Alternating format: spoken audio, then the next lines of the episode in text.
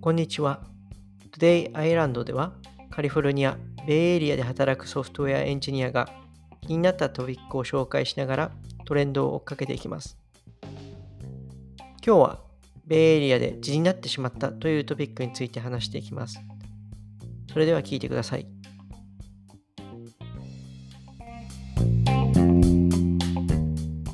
にちは。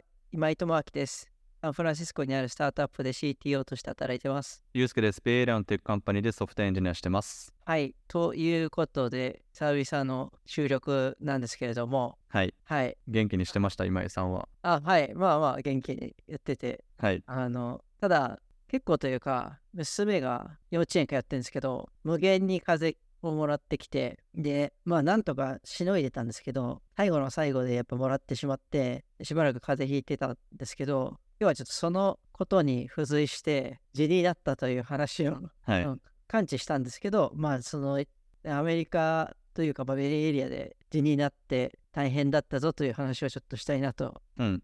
思っております。いいです。はい。はい。あの、まあ、どっからちょっと始めようかなって感じなんですけど、あ、地になったことあります？ないですね。えないですか？はい。まあ、自分もなくてですね、あの、たまに話聞くじゃないですか。地になった人の。うんで。すか？まあなんかたまに聞きますね。はい、ソフトウェアエンジニアで地になったみたいな記事を出してる方とかがいて、で、まあ、ショーノートにも貼っときますけど、まあ、そういうのを、まあ、以前読んだりして、はあ、地って大変なんだなぐらいな、なんか心持ちでいたんですけど、なってみるとめちゃくちゃ大変だったっていう ところがあるんですけど、はい。はい。はい。まあ、えーまず、事の経緯から説明すると、まあ、さっき言った通りで、風邪をこう、ひいちゃったんですよね。で、普通の風邪だと思うんですけど、要はなんか結構咳とか出たりとか、咳が結構出てましたね。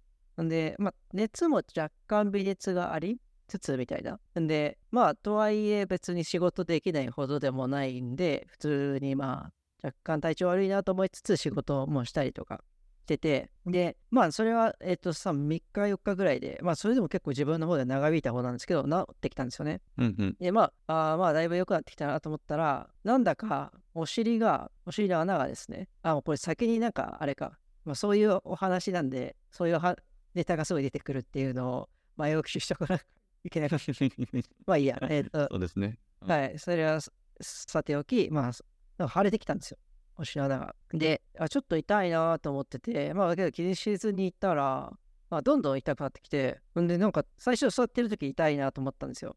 んで、あ、ちょっと痛いなと思ったんですけど、だんだんなんか立ってても痛くなってきて、あれやべえなと思って、もう痛くて痛くて、なんだろう、立ってるだけで体力消耗してくるみたいな、しんどくなってきて。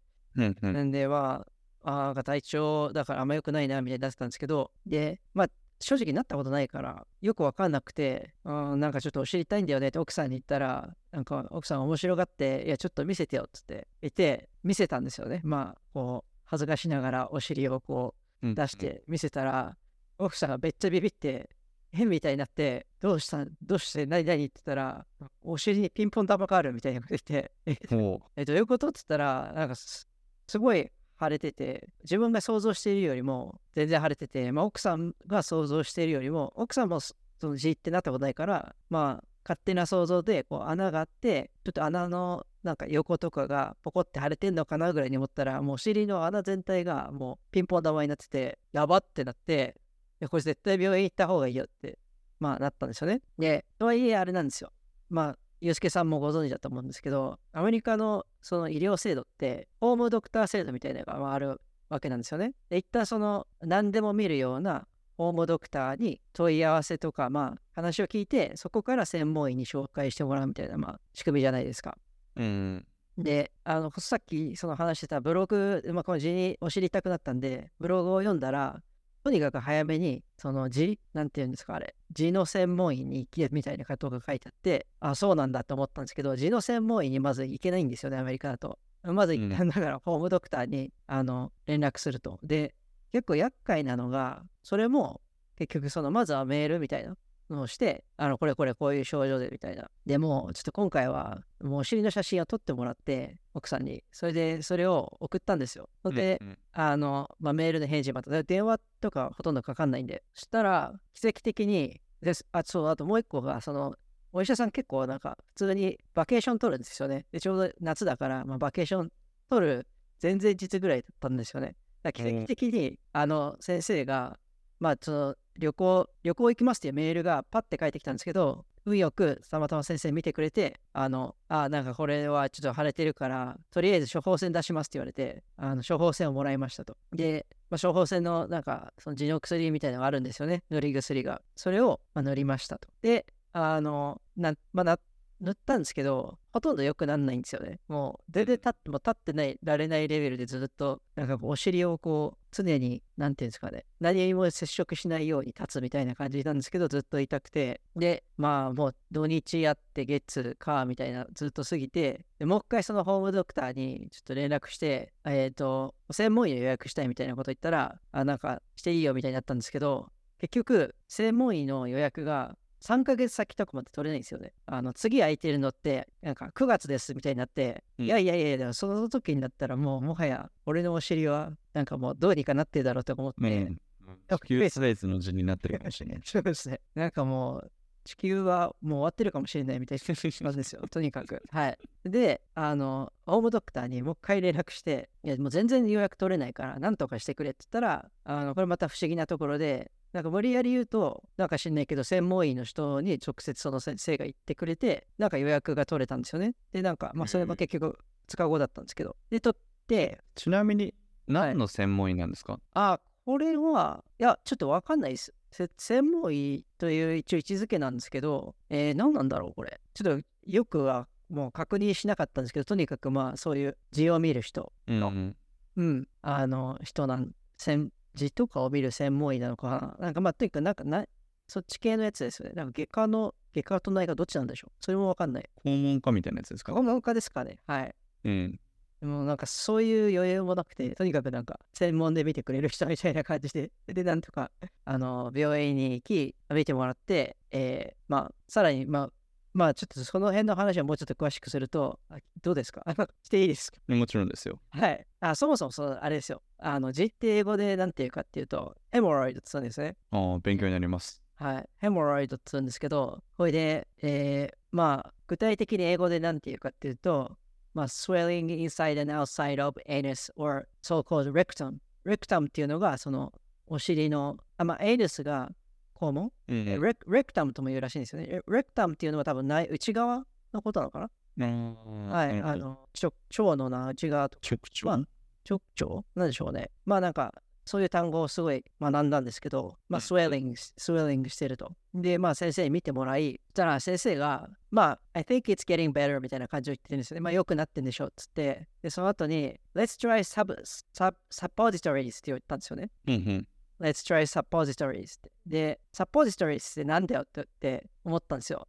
けど、うん。なんかきっといいものなんだろうなみたいな。なんかもうちょっと多分そこで聞いてみればよかったんですけど、はいなんかそれをやればよく治るんだろうなって思って、まあ、とりあえず OK と。それ薬が効かないから、薬、塗り薬効いてないから OK って言ったら、まあそれを処方するねって言われて、あの、言ったわけなんですよ。それで処方科みたいなとこ行って、まあ薬もらったんですよ。そしたらう、んうん。何だったと思います？いや俺知ってるんですよ、これ、何か。あ、知ってます？そうう。ん。俺は館長だっうん。た。罪悪ですよね。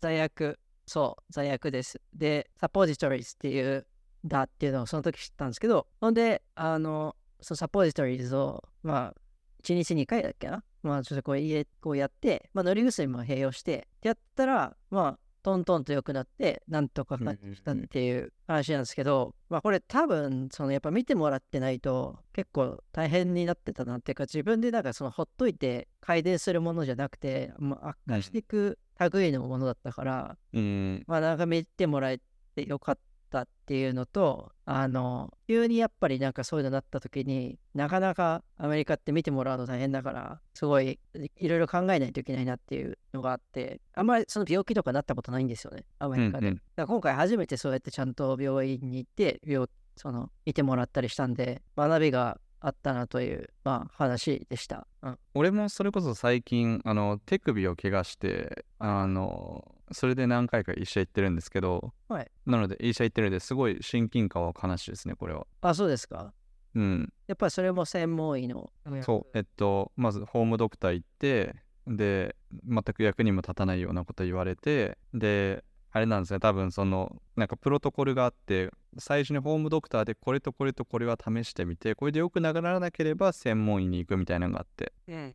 で俺の場合は、えっと、スポーツメッドって、えっと、スポーツ医療の先生のところにその後リファーラルをもらい、うん。でスポーツリメえスポーツメッドの人はああれなんです。あの X レイレントゲンを取る機会がそこにはないので、ええっとスポーツメッドで見てもらった後にじゃあ X レイ取りましょうかってなって X レイを取りにまた別の場所に行ってそこで取ってそれを送ってもらってもう一回スポーツメッドだってみたいなそんなプロセスでしたね。だ日本だとねあの整骨院とか行ってもうその場でレントゲン取ってその場で診断してもらってってできるけどあのこっちだと本当に専門性がもう狭くなっててうんあのややこしいですよねそうですね。いい部分もあるんですけどね、その専門医がちゃんと見てくれたら、もちろんちゃんとその観点でしっかり見てくれるんで、あの、なんていうんですか、総合医っていうんですかね、そういうのよりは、もしかしたらいい部分もあるんだなと思うんですけど、なかなかそこのその分業制が確立しすぎて、使い勝手が悪いみたいなとこありますよね。ありますね。ああともう一個最近あったのが、えっと、処方薬に関しても、やっぱそもそも医療が高いじゃないですか。高いですね。で、保険でカバーされてるのって FDA アプローブドの薬だけなんですよね。うんで、えっと、俺アレルギーの治療で immunotherapy を今受けてて、 immunotherapy って、えー、減感療法だ、日本語で。あ、知らないです。なんですかそえっと、減感療法ってなんかアレルギーを持ってる物質を体にちょっとずつ取り込んでって体を慣れさせようっていうのが immunotherapy ってやつなんですけどその immunotherapy アメリカでは allergy shot って言ってそのアレルギー、えっと、アレルギーをトリガーする物質の入った何かを注射するんですね、えっと、1週間に1回とか注射するっていうのが一般的な FDA アプローブとのやつなんです。それは保険が下りるんですよ。ただ日本ではどうやってるかというとえっと、サブリンガルって言って、その舌下式ですよね。あの、下の下に、下、あの、タングの下に、えー薬を入れて、で、薬っていうか、その処方薬みたいなのをもらって、そこで溶かして、吸収させて終わりみたいな。なので、病院に行かないで、家でできるんですよ、これ。今だと。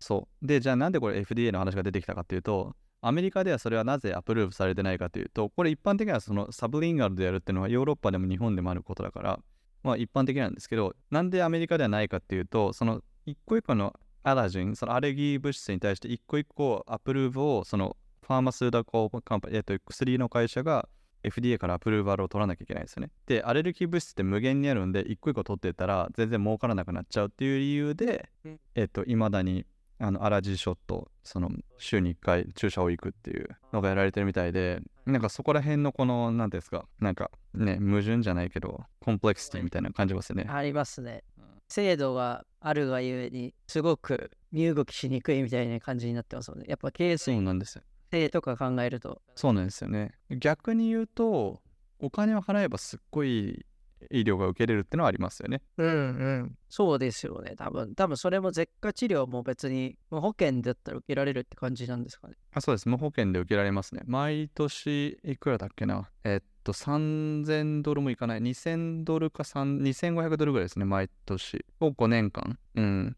長いんですよ。ねそれはちょっと高いですね。高いです。でそこは、その、なんだっけ、FSA とか、あの、フレキシブルスペンディングアカウントって、あのね、あー税引き前のお金を医療費として横に置いとくことができる制度を使って、そこの FSA アカウントから払うことによって、実質50%引きみたいな感じですね。うん。その税金分として。うん。としてってことです。うん、はいはいはい。まあ、とはいえ高いですよ。とはいえ高いですね。うんなそう。でやっぱね、仕組み的な課題もあるし、まあとはいえ、回ってるからそんな変わったりはしないんでしょうけどね。そうなんですよね。ここは難しいところですよね。うん。そう。そう、あとあれだ。なんかその地になる原因？なんはい。そうなったことないから、なんでなったのかが全然わかんなくて、聞いてみたんですよ。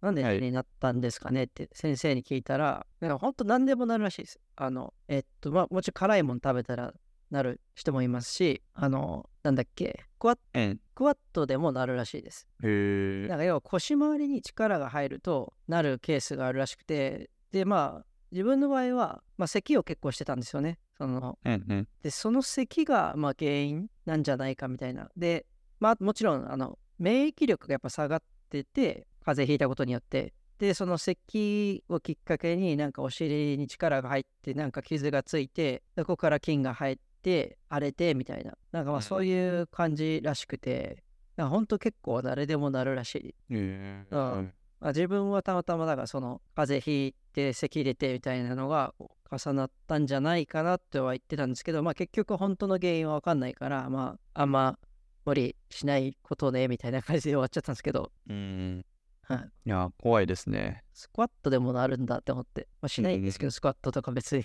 はい。うん、ユースケさんとかクロスフィットとかやるから、あの気をつけないと。はい、気になるとマジできついっす。俺はでずっと続く、そのなんかめちゃくちゃ痛いって言われると、まあ確かに痛いんですけど、それよりもなんかそれがなんかずっと続き続ける痛いのがっていうのがしんどいので、まあ気をつけてもらえるといいかなという話でした。あの拷問とかと一緒ですからねあの拷問とかも一瞬痛い拷問よりも長く続く拷問の方が辛いって言いますからねあ、う。うんうあおでこそうおでこに水を垂らし続けられるとかなんかそれみたいなそれをなんか思い出しましたねあー字の話を聞いてそういうとこあるかもしれないです。寝てる時もやっぱ痛いですからね。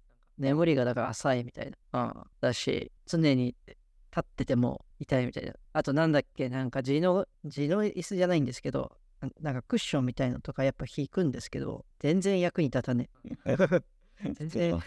はい。なんか、なんでしょうね。結局、そのスポットに当たんなくても、布が触れるだけで痛いんで、あもう関係ないんですよね。あなるほどはい。なんで、大変だったなというお話でした。はいはい。まあ、そんなところで、えー本日はベイエリアで地になってしまったというお話をしました。えーよかったら発想をハッシュタグ Today Island FM でつぶやいてください。どんなあれですねあーだ字の人たちが感想を書いてくれるんでしょうねはい。共感のうん話かもしれない。共感の話わかんないですけど。はい。